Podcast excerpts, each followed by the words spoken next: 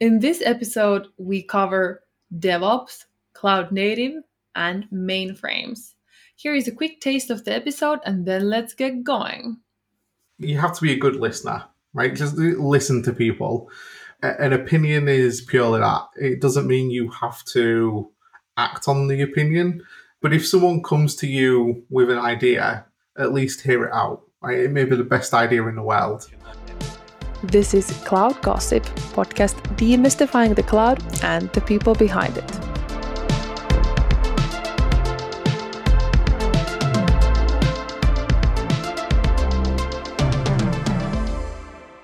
Hi, I'm Annie. I'm a cloud native technology marketing manager, and I've worked with tech companies ranging from startups to enterprises. And hello, my name is Carl, and I'm a cloud security leader working in the Swiss financial sector. You are listening to Cloud Gossip. In today's episode, we are going to talk about DevOps. Martin is a DevOps ambassador and a Microsoft MVP. He's based in the UK and working as an expert technology consultant with Ensono in the US. Welcome, Martin. Would you like to briefly introduce yourself, please? Yeah, sure. Thank you for having me, guys, first of all.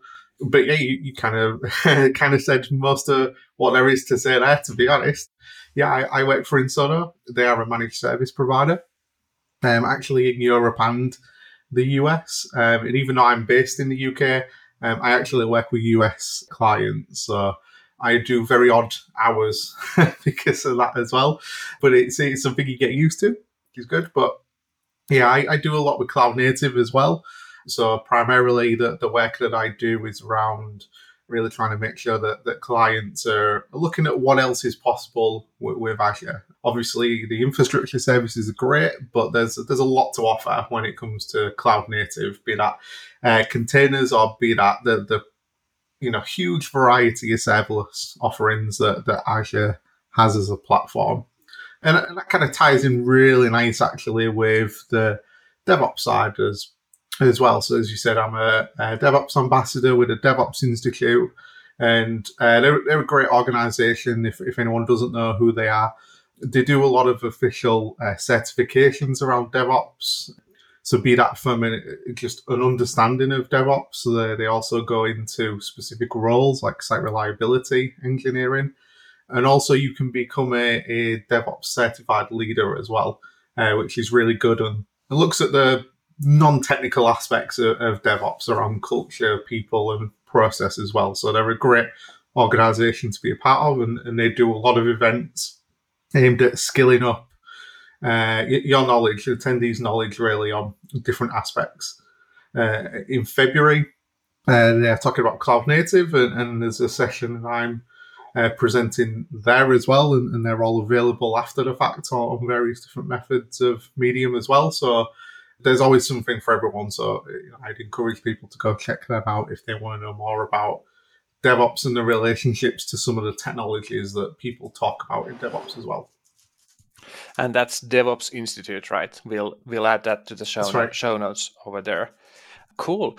You you mentioned that uh, the company you are working for, Ensono, that's uh, that's actually a managed service provider. So, but you're working as a consultant role. So, does that mean that you are going for, let's say, those newest new customers that you might might maybe onboard as your clients, or or do you have like a specific set of customers that you you nurture and and evolve all the time? How does how do your typical uh, set of engagements work?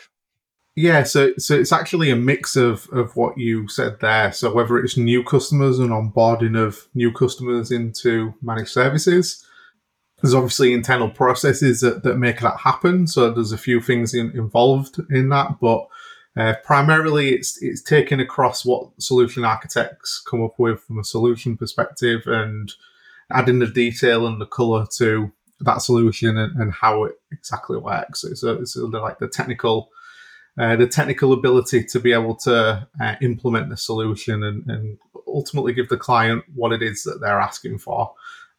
That that's new clients. It could be existing clients that are onboarding a new service as well. Uh, so Ensono doesn't just do uh, public cloud; they also do mainframe. In fact, they they originally are a mainframe company, uh, one of the biggest in in the US. Um, they also do private cloud as well, and, and also public cloud as well. So they they sit across all three the major uh, technology stacks. And uh, it's, it's quite a good story, actually, to be able to talk about the ability to move all the way from mainframe, ultimately, hopefully, into public cloud, if that's where the client wants to go. So there's plenty, plenty of scope to move around within there, depending on what the client wants that's that's that's really amazing to to be able to talk to folks who who might maybe maybe think of a, a, computer a real computer is something that you walk into or has doors yeah. and all the way from there to the cloud native and the latest and greatest stuff. Really really cool. Yeah. So it's very interesting talking to people internally as well around i actually think there's, there's a, when you look at what a mainframe actually is and what a mainframe actually does and you think of serverless they're, they're actually quite similar. You know, they're, they're designed to run very specific blocks of compute to do very specific things. If we're talking about Azure in the cloud, that's that's pretty much an Azure function. um, you know, it's obviously a lot more detailed on the mainframe side than, than that, but fundamentally, they, they do share a lot of similarities. So I think it's interesting that we always talk about circles of, of process or circles of evolution of technology in, in IT as an industry. And, and I kind of find that interesting in uh, the relationship there, I guess, between mainframe and public cloud and some of the things that people thought were incredibly hard to do on mainframe even today. With three clicks of a button and deploy uh, a C, bit of C sharp, I can put that into an Azure function and have it running in seconds. So it's quite interesting to see that circle coming back up at the top, I think. Really, really cool stuff. So let's get to it then. What does DevOps mean to you? How do you define DevOps? Yeah, so this this is this is a great question. So I I I always ask people this on my podcast, to be honest, and I love asking this question because what one of the reasons I do is because everyone has a different opinion of, of what DevOps is. One of the explanations I actually love a, a lot is uh, is actually Donovan Brown's, uh, who's a DevOps manager at Microsoft, and his his definition of DevOps. I, I understand he took quite a few days to come up with this definition, and his definition is very very clear and very very simple, and, and talks and says that DevOps is the union of people, process, and technology to deliver end value to end uh, to deliver value rather to end users. And I really like that because we don't talk about code, we don't talk about technology specifically. It talks about value. And when it comes to DevOps, for me, it's all about value. Uh, and when I'm talking to organizations, it's always an interesting conversation because you you have to wear two hats. I think there's one side of the conversation where you talk to technical people on the ground and they want to know about automation. They want to know more about how we can automate release and uh, builds of, of our code and automate the workflows around that. But then you cannot have those same conversations with a business because it, it doesn't really mean anything to them. You have to talk about how DevOps is going to help turn the needle or, or move the needle, if you like, in, in business sense? How is what we're going to do support the business? And how is technology going to support the business's goals and KPIs? And that's really what you have to start driving across to business leaders as to why they should invest all of this money in DevOps and agile working uh, and all of the other things that come with it. Lots of people changes, potentially training quite frankly, it can be a long process. Uh, and with that comes a lot of time where there is no visible gain. But if you execute right in DevOps, there is always visible gain. You may just not see it at the top level until a little bit further down the line. But ultimately, that business value is really around in- increasing that time to market, making it faster. Because at the end of the day, especially one thing I think the pandemic has, highlighted is that when it comes to businesses and, and teams that are high functioning and using DevOps practices, they were able much quicker to be able to react to what happened on a global level and still carry on doing what they do in a great way to all of a sudden millions and millions more people. And of course, I think the thing that we can all relate to is conferencing technology, where you know not just Microsoft with Teams, but also uh, Zoom as well, and, and plenty of others. All of a sudden, overnight, they had hundreds or thousands of percent increase in their user base, and you know, minus the odd little issue that, that I can recall hearing about, there's certainly never been any major outages with any of these platforms, uh, and they've literally had to scale tremendously overnight.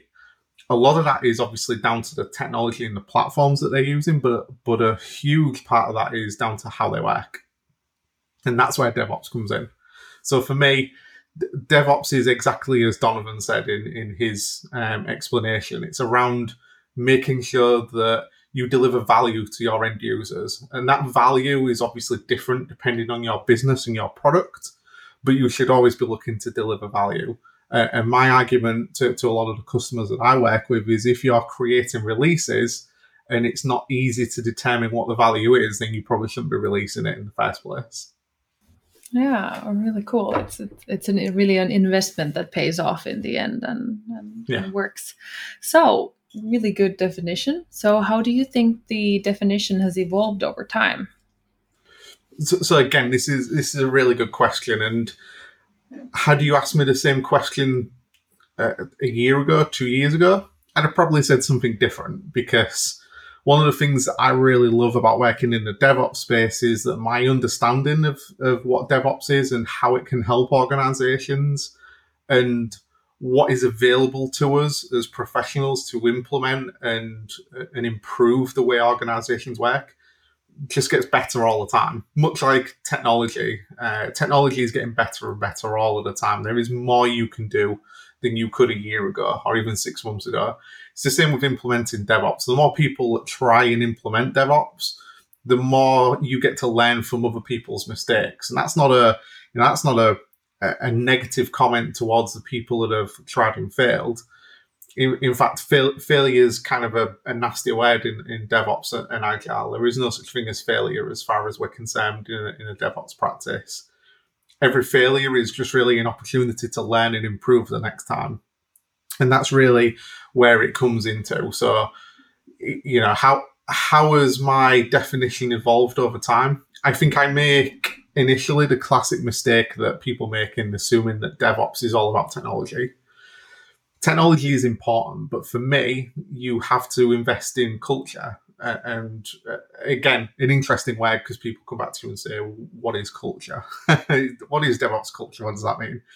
But for, for me, quite simply, it is the way that um, our teams can collaborate and communicate with each other and creating a safe space for that to happen along with giving them the ability to innovate without fear of retribution, of, of messing anything up or something not being quite right. It is that environment that makes everyone feel safe to be able to do those things without the fear of being rebuked by by any of their team. So you have to get that culture right first then you have to get the people and the skills in your organization right as well. And, and, sadly, that sometimes does mean people moving on into other roles and bringing other people in.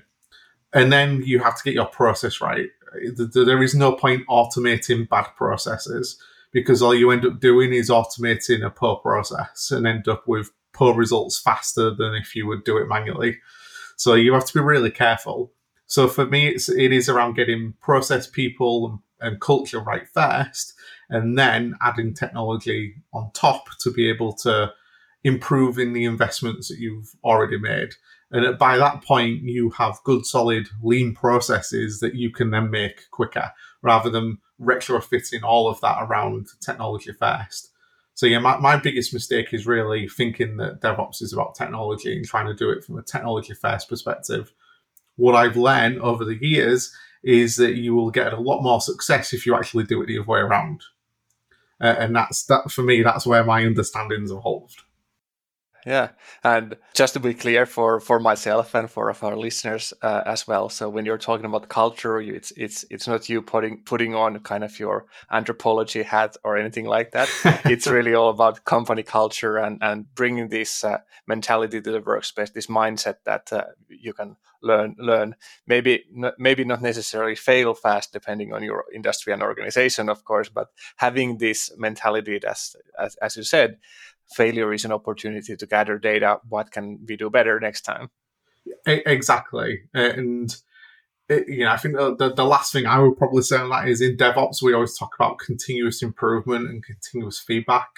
It is those failures that let you go through those feedback loops and learn from what you have done and make it better the next time.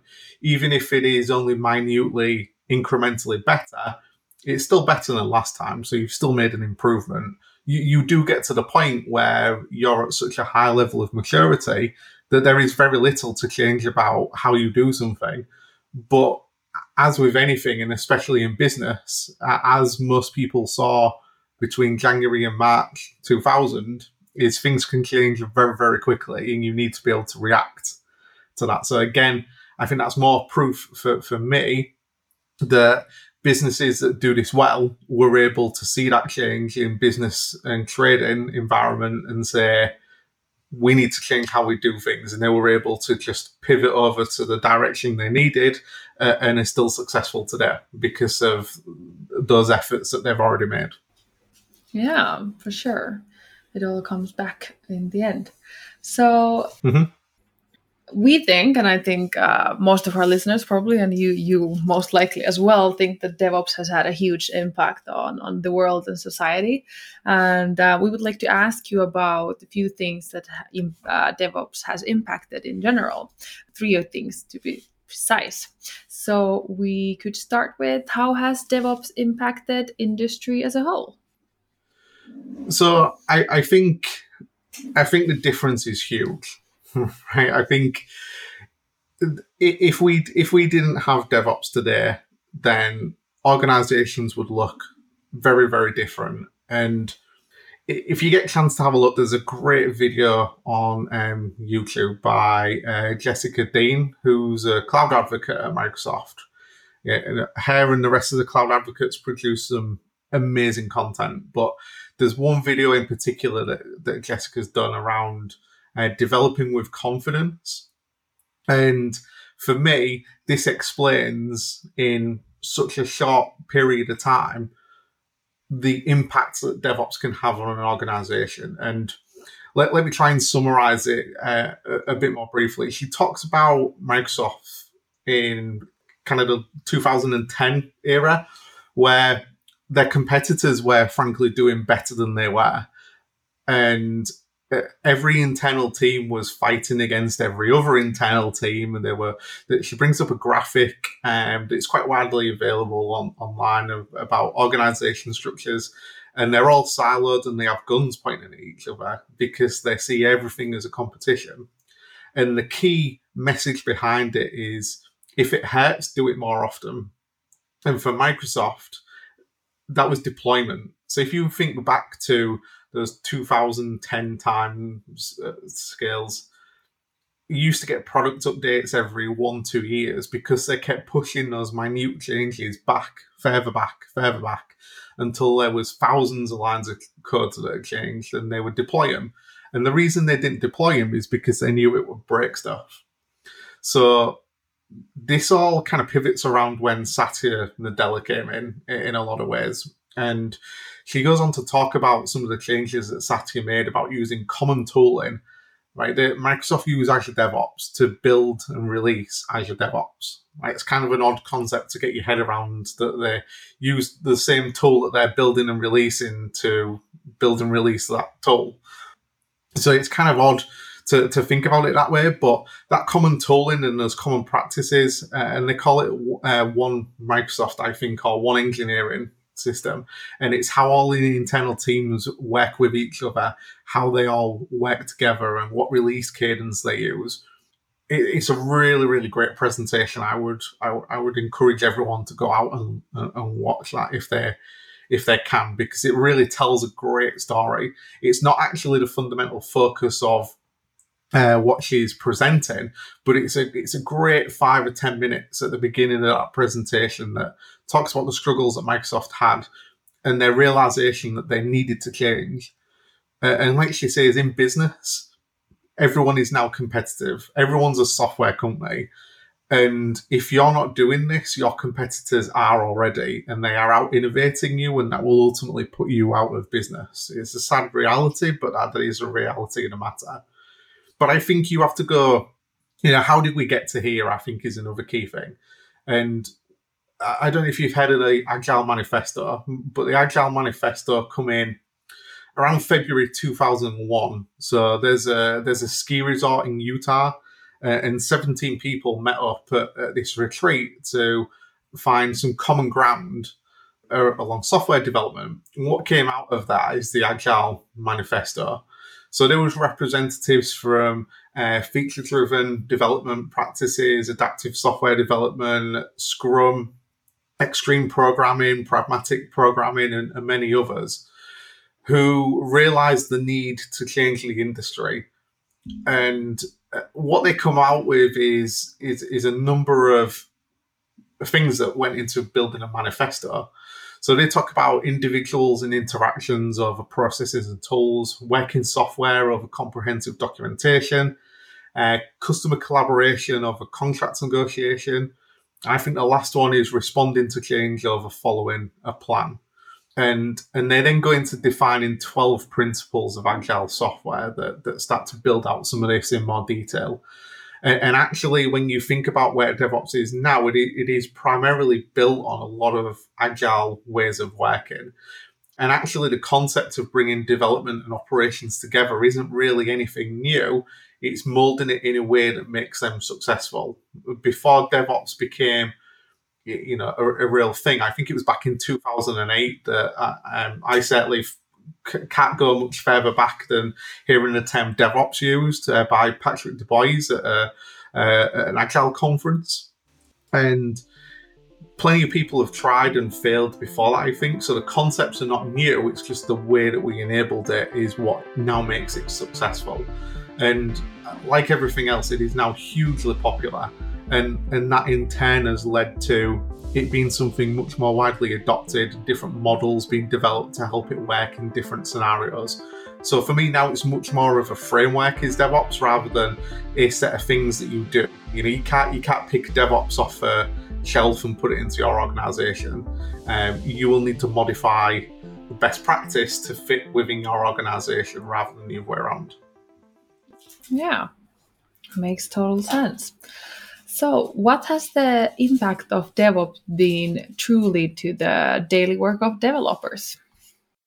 So, I think with my operations hat on, I would say that developers are now much more acutely aware of the impact of poor documentation, poor code, uh, and poor instrumentation and what that can have on user experience and the day to day lives of everyone in operations. I, I actually don't know any developers that want to go back to a pre DevOps way of working if they're working that way at the moment. They like the interaction of operations early in the process because at the end of the day, if you think what used to happen was, you know, we, would say if something got thrown over the fence uh, and a release got thrown over the fence, operations knew nothing about it. Something went wrong during the middle of the night. The developers have gone home it's operations that need to fix it, and and they know nothing. They know nothing about what's new, what's changed, what is now no longer there. All of these things are completely alien to them, and what really for me really helps is that operations have lots of outstanding questions in that scenario but there was never the engagement with the developers there to be able to just say what do you want to happen in this situation what is it you need me to do and I think that's really, really important because when it comes down to it, fundamentally, I think you need to you need to have those people talking together to understand exactly what it means to be supporting a bad release or developing based off no requirements. Right? Everyone's working blind. So when I think about daily work of developers. Obviously, operations are a part of this as well, but developers now have much more clarity, I think, around what is acceptable, what what level of instrumentation is needed to find out what is making this application go wrong. You know, how has it got to where we have now? Without looking at log files or system errors that say unknown error. You know, that's no longer acceptable for that to happen. So I think I think developers are generally, I would say, a lot happier working in DevOps teams and DevOps ways of working because they have a lot more clarity in what it is that they need to do and how they need to do it. So does that mean that developers are more of a generalist than they were before? Is that part of the the happiness effect? Um, maybe maybe not generalist, but that you know, good developers especially are obviously really really good at, at writing software, and, and, writing software. Let's not forget, I, I personally think is an art form. Right, it's not just about writing code, but it's about writing code that is logical and makes sense logically. And for some programming languages, that even is down to the way the code is written will affect um, how efficiently that code will run. So that, that is a real art form, being able to do that well. But I think with that then rounded knowledge that they can apply of being able to say, oh, but if I want operations to find out more information, I can put it in, I can put telemetry into app performance monitoring, or I can write out a log file or I can write out a log file with this information in instead of saying catch all exceptions, write to the log file, unknown error, and we'll deal with it later. You know, we we, we all kind of know that situation. Whereas instead, I, have done that. yeah, we we've all done that, right? We've all done. That. If someone says they're not doing it, then you know they're telling they're telling fibs, as far as I'm concerned. But you know, it's a much better working environment and it, creates levels of trust that I, I don't think organizations have seen before. Being able to being able to have those working relationships really strong, I think, creates a great bond and creates a great team within an organization. And when a team is happy, uh, when a team is performing well, when a team is under less stress, they produce better quality. Uh, and that's the underlying thing for, for me as to why this really works for organizations. Yes, for sure. Okay, and then to the last one out of the three that I mentioned before on the impact of DevOps, and this time on what has been the impact of DevOps on technologies.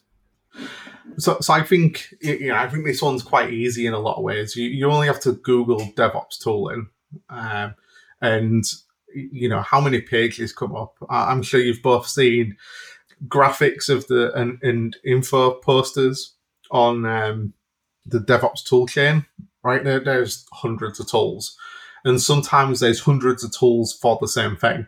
But one of the things that I think I, I would I would argue I, I, see where people are coming from. You you don't want lots of different tools within your organization, but some of those tools do very specific things for very specific platforms. So if there's a use case for that tool, then don't shy away from using that tool just because it's another tool in your environment. But on the flip side of that, let's always think about the 80 20 rule, right? If, if you can put a tool in that does 80% of the job and that 80% will suffice for at least 80% of the time, then question whether you need that other 20%. If you do, it's like it's like that. it's like buying commercial off the shelf versus write your own software. Again, it's the same. If that commercial off the shelf software does eighty percent of what you need it to, do you actually need that other twenty percent? Can you live without it? Uh, if you can, then obviously it's much better to buy commercial off the shelf because you don't need to hire a team of developers. But if that twenty percent is what makes fifty percent of your revenue, then obviously it is very important to invest in that 20% uh, and add those things onto your product. So, you, you, know, always think about it from that perspective, but don't, don't be put off by a tool because you may be using the exact use case for that specific tool that makes your life a lot, lot easier. So its impact on technology is, is huge. Um, and obviously keeps a lot of people employed uh, because of the number of tools that are out there today. So, yeah, the, the impact on technology from DevOps is huge. A lot of DevOps consultants bring home the bacon just just by updating those infographics. Indeed, yeah, that's right. Cool, cool. That actually ties quite nicely to the next topic that I I, I would like to ask you, and let me uh, kind of uh, re- reiterate or kind of uh, yeah intro- introduce uh, to our listeners as well. So you you have this um, this uh, blog post or or this mantra or or rant about uh, what what really is cloud native philosophy uh, and and uh, how how not everything which has the prefix cloud native is just uh, built to work with Kubernetes, or does it always have to be with, something to do with containers, etc. And before I kind of let you loose and try to ex- uh, let you explain what's the difference between this cloud native and and how how is it related to the DevOps all altogether. I, I, want to kind of emphasize from from what you said earlier about the possibility nowadays with software as a service. Uh, pretty much any organization can just buy pretty much the same level of not just the software but also the operations part of the commercial of the self software. So whereas before they're you know running an email server used to be an actual job and it had some uh, you know job security and all of that and, and it still is for for a number of environments of course but for a lot of use cases right now i could just go ahead and as a new organization new competitor i could just come in you know swipe my credit card or whatever get the same kind of latest version of the of the same tools that a large enterprise will just need to actually host and run and build a lot of uh, infrastructure all around on on top of that and you know putting that kind of as a side, uh, I, would like you, you to tell us uh, about this uh, cloud native philosophy and how is it related to the DevOps uh, and how is it not always only related to containers? Yeah, so so let's do the second bit first because I think that's that's one of the most contentious things that I, I think is out there in. Uh, and actually, a lot of customers that I speak to, if if we start talking about cloud native, the only thing they will talk about is containers but but actually, you know what what is cloud native, right? Cloud native is fundamentally it is technology that supports microservices and microservice based architecture. So, you know, what, what is microservice based architecture? It's the ability to move to a more modular approach to how you write code.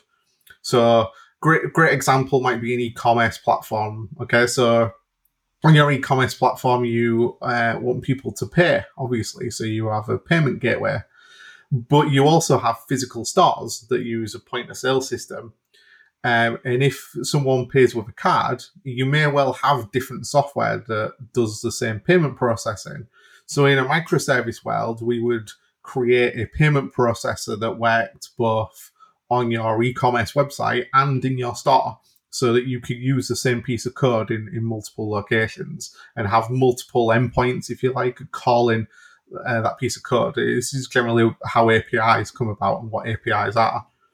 So, you know, if I think to if I think back to some of the work that that I was doing um, a couple of years ago when I when I or nearly a couple of years ago uh, when I worked at Virgin Atlantic, um, we we were very API driven with a lot of the things that I was working on how were those APIs stored? They were in Azure Functions and they were called via webhooks that sat behind an API management gateway so it could control access and authorization. Where the app services that exposed APIs, no, they were actually serverless apps that did very, very specific things. So it meant that updating those APIs was now very, very straightforward because we could use things like deployment slots, which meant that we could do canary based deployments, which meant that we could move a set proportion of traffic onto uh, our new feature and test it and get live telemetry about how it was working. So there's a huge number of benefits like that. Of course, you can do that on containers, but I think I think containers was the first real huge foray into this landscape that it's become the de facto technology. Uh, and I've actually spoken to a number of customers recently uh, well, three customers recently, actually, in the past month, since coming back from you know the Christmas break and such, where they've talked about their desire to use containers because they're write their own software. But actually, when you dig into the requirements, they don't actually need containers at all. they, they they are writing APIs. That is what they're doing. So is containers always the best place to put it? Absolutely not. You need to think about how you're going to support that technology in the future. How long is it going to be there? How do you want that environment to scale? Where do you want it to be available? Do you want it to be a global service? Do you want it to be local in a certain region? There's lots of different factors involved. So that's the biggest thing for me. It's a de facto technology for cloud native, but actually there are so many more different things involved. One of the things that actually happens when you start to look at cloud native technology, so uh, let, us take Azure Functions as an example. I don't know if you're familiar with uh, Visual Studio Code um, at all. It's, it's, Microsoft's great tool for doing, you know, really great lightweight development and integrating lots of community and vendor-driven plugins in, in a marketplace. It's free. It's cross-platform. I use it actually more than Visual Studio if I'm writing any code now. I've I've kind of moved away a little bit from Visual Studio, except for very specific use cases. And one of the things you can do in Visual Studio Code is you can install the Azure Functions add-in. And in there, you can go to the command palette, you can click a new function, you give it a name, your language, um, your trigger, um, you start coding it, and then you can deploy it all from the same interface. So that's great, right? It's really great. But what does that do? That means that we can deploy directly to Azure without operations knowing about what we've done. So cloud native in a lot of ways actually cuts developers out of the picture. What can solve that problem and bring developers and operations closer together and back? It's DevOps. And so whenever I'm talking to clients and uh, customers that I speak to around uh, cloud native, I will always say, uh, just as a, a, throwaway comment in the conversation, what are you doing around DevOps? Uh, and it's quite it's quite interesting how many times they come back and the answer is all technology driven. It's like, okay, that's great, but how are you going to solve the problem of working together? Right, a tool doesn't make people work together better or more efficiently. Yes, you can have collaboration tools like Teams or whatever and Slack and etc. so you can chat to each other, but that, that in itself doesn't bring teams closer together. So for, for me, DevOps and cloud native go hand in hand. Uh, and the main reason for that, like I was just saying, is that actually the technology that you can run your services on, your applications on, is now closer to the developer. And they, they actually don't need operations to run a lot of this stuff because it's platform as a service. There is less that can go wrong with it. Nine times out of 10, especially in Azure or AWS, you can go to the portal and restart it, and that will probably fix the problem that you've been having because it will just redeploy it somewhere else. That, that's really big in terms of how organizations work and where they go because all of a sudden you could end up with a business critical service running in a function, an Azure function that operations know nothing about. Uh, and businesses will will not and do not want to be in that situation. So that's where DevOps and, and culture, people, process, and then technology can help make developers realize that, hey, if you want to do this, that is fine, but these are the operational concerns and these are the things that you need to address from an operational perspective backup, DR, high availability, all of these kind of things, interaction with other workloads, security, you know, all, all of these things, monitoring. Like they're almost dirty words to developers of, of years gone past, but they're now very important.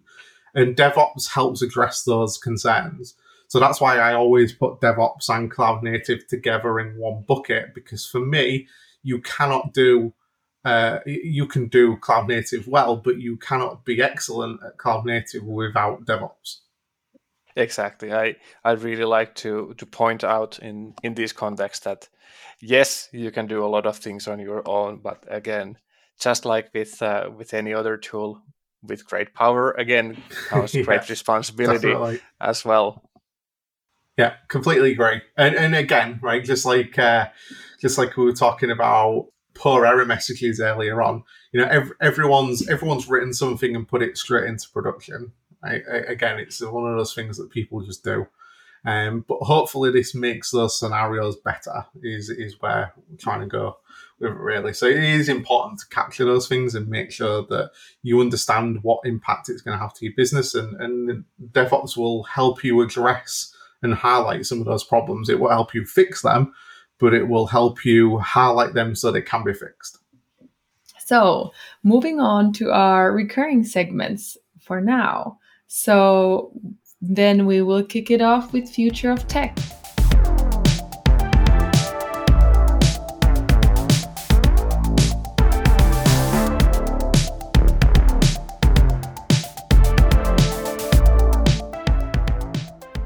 So, what are the three things in tech that make you the most excited at this moment?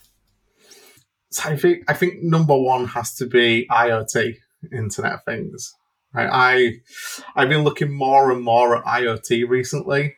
Yeah, quite honestly, with a, software engineering background and just a, a, general interest in in what hardware can do when it has software on on top of it is, is an exciting prospect. And I, I think I spent half an hour trying to look for that one thing that no one had come up with yet, which uh, I, I, sadly had not figured out yet, um, because most things have already been done.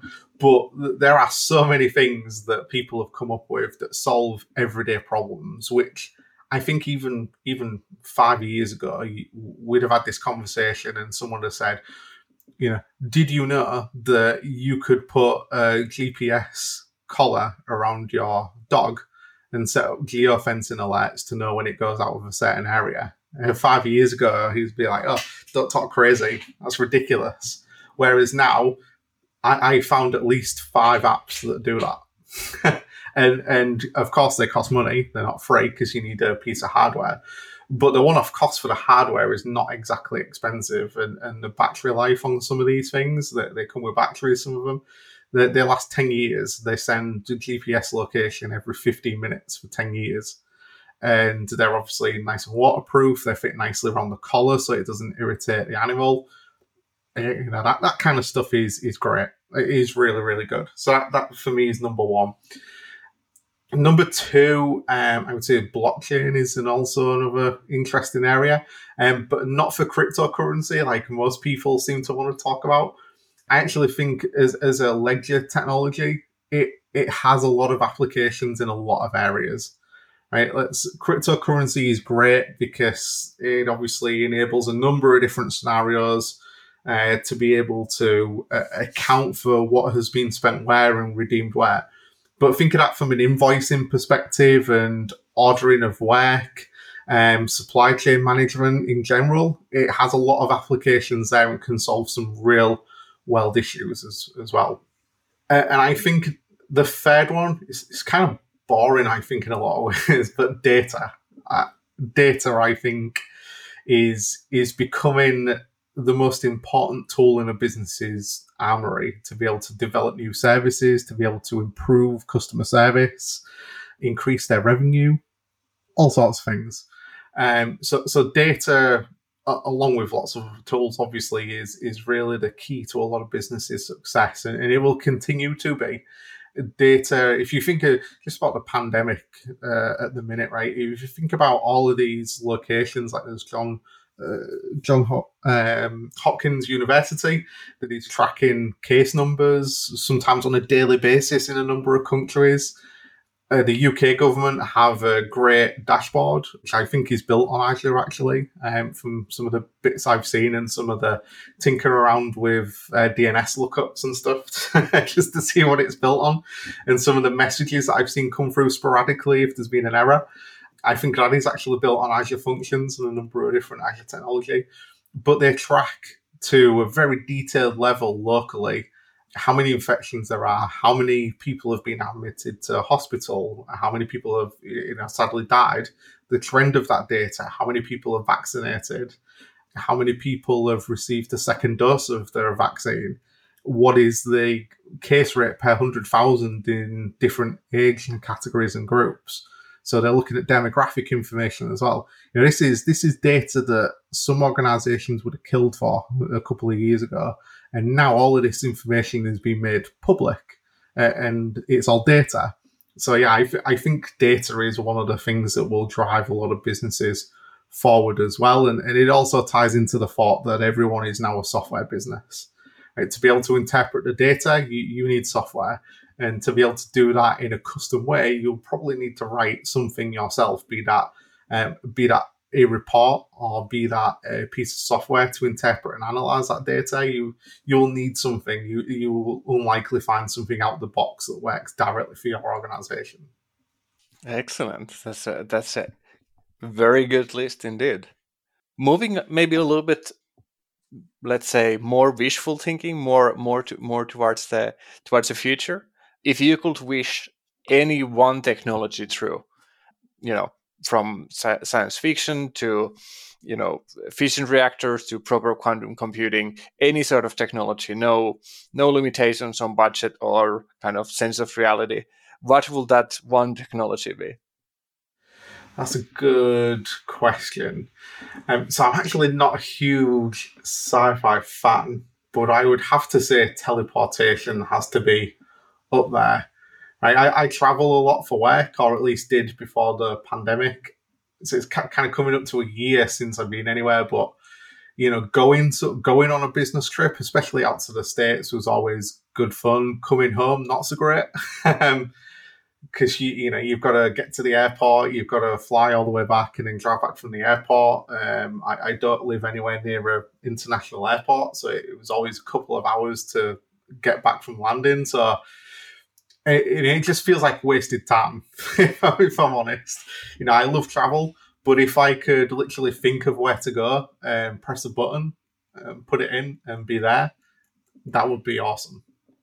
Uh, it's it's very hard hard for me. I will still need to have uh, wish that there will be some sort of industry about teleportation lounges where you go ahead and wait and sip that champagne and then you press that button. It's an experience. It may be the airport lounge of the future. Who knows? For sure. I wouldn't mind teleportation at all. It would be really convenient. Yep. yeah, for sure. But then moving on to the second uh, recurring segment diversity and inclusion.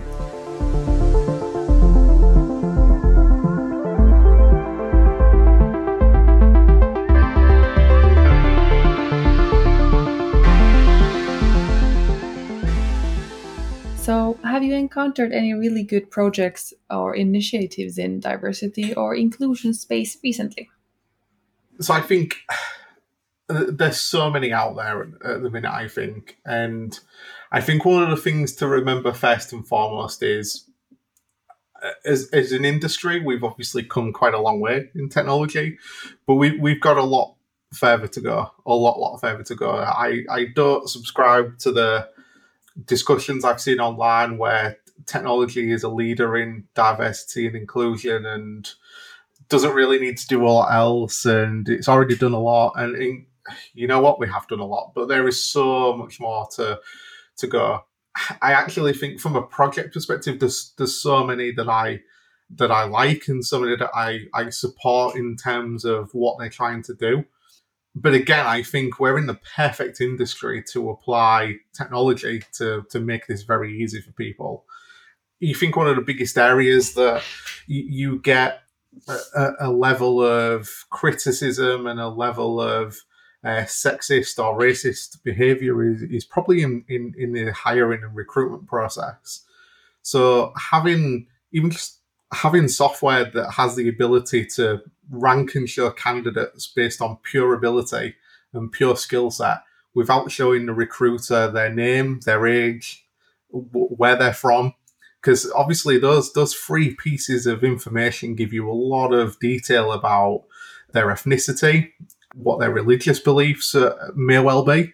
People will start making assumptions, and it's those assumptions that are dangerous.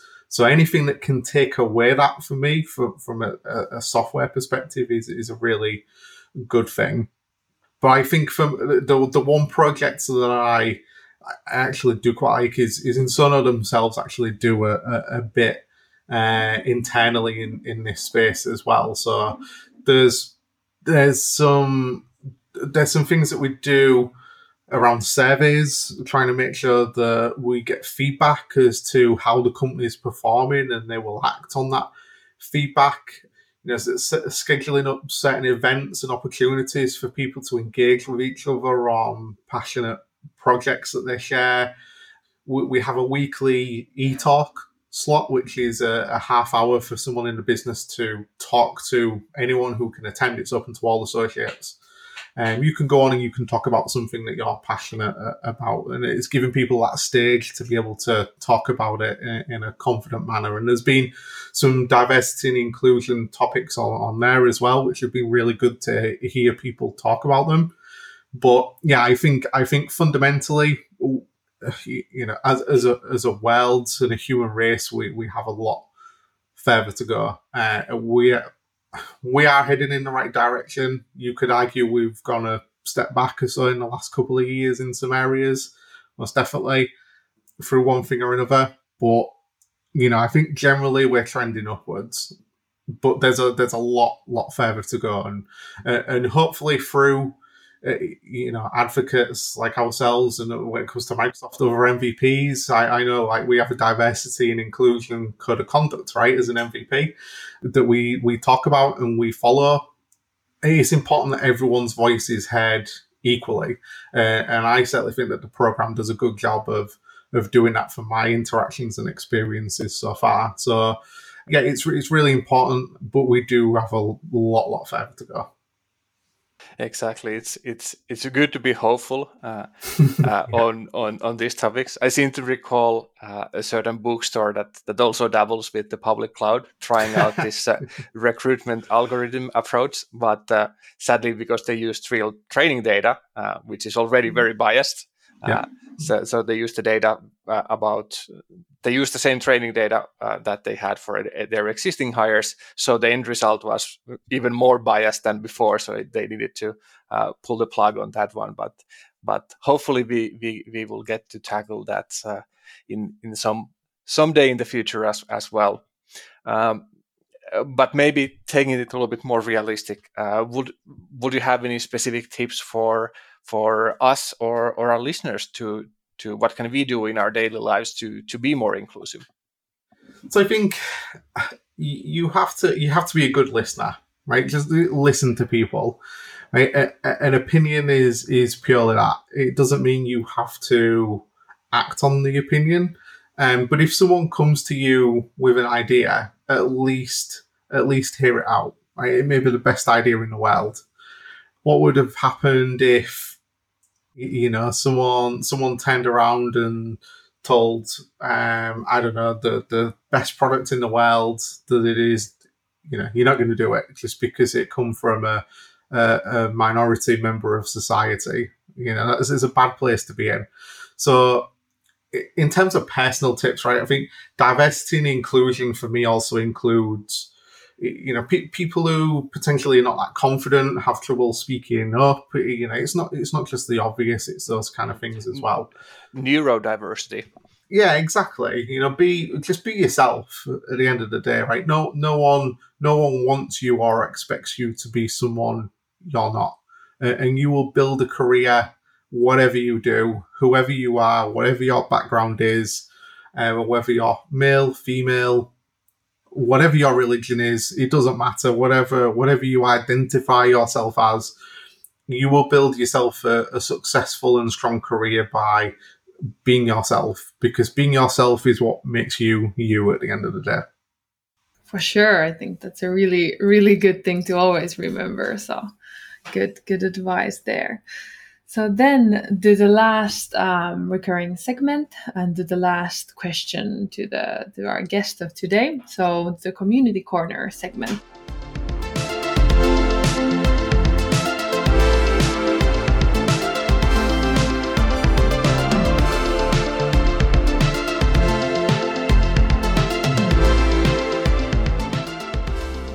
Would you like to give a shout out to communities close to your heart? Um, yeah, definitely. So I, I think you know, as we've as we've all spent more time inside in the past twelve months or so, and we've all spent more time virtually, I think a lot of us are into virtual communities. Uh, and one of the things that I'm really proud of is that the, the Microsoft community has a lot of stuff going on, whether it is supporting females in STEM, whether it's introducing children to code projects, uh, uh, whether it's other people in the community doing podcasts or videos, anything like that. You, you, know, I, I could go on, I could go on and list lots and lots of, of people that do amazing things. I don't want to do anyone a, a, disservice by missing missing out what they're doing. But if, if you are on LinkedIn or Twitter or Facebook, you you should check out the hashtags Cloud Family and Azure Family. Right, all of us that do community content post stuff under those tags. So you will find a whole host of absolutely incredible content from incredible people. And I, I, I think I speak for everyone that is involved in creating that content when I say it is the interaction we have with people that look at our content and uh, feedback on our content and ask us to write specific pieces of content that makes makes us do that and makes us want to be MVPs or AWS heroes or, or whatever, or Docker heroes, whatever it might be. We, we, we all have a passion for sharing what we know and what we love. And everyone is super friendly. So never be afraid to reach out to anyone. It is a great community to be part of. I, I, I love being able to just look at that uh, hashtag on Twitter um, Azure Family or Cloud Family, uh, and just look at some of the questions. People just ask questions, and there's all kinds of people replying back. I've seen people in the Microsoft product groups for various different products replying back to people on there, reaching out to them via direct message to get more feedback. And you know, this is this is how technology should be. We we are using technology to make technology better and more accessible uh, and uh, and the people that make these things more accessible. So that for me is is certainly from a community perspective. Uh, I, I guess our own community and the amazing people that are in it are certainly what I would like to highlight. Excellent. We'll be sure to add the Cloud Family hashtags and and uh, pages to our show notes as well. Good. So it's time to wrap things up then. Today we talked with Martin and we learned all about DevOps, trust, and tools. We discussed the cloud native mindset and how cloud native doesn't always have to mean containers. And we even talked about how we as a tech industry have evolved, or rather have not maybe evolved, since the mainframe era. Pleasure to talk with you, Martin. Yes, truly. It's a, it has been a pleasure, Martin. Thank you for being here. Yeah, thank you both as well. Hey, thanks for listening to Cloud Gossip. You can find us from our website, cloudgossip.net. Please leave us a review and subscribe to us at iTunes, Google, or Spotify.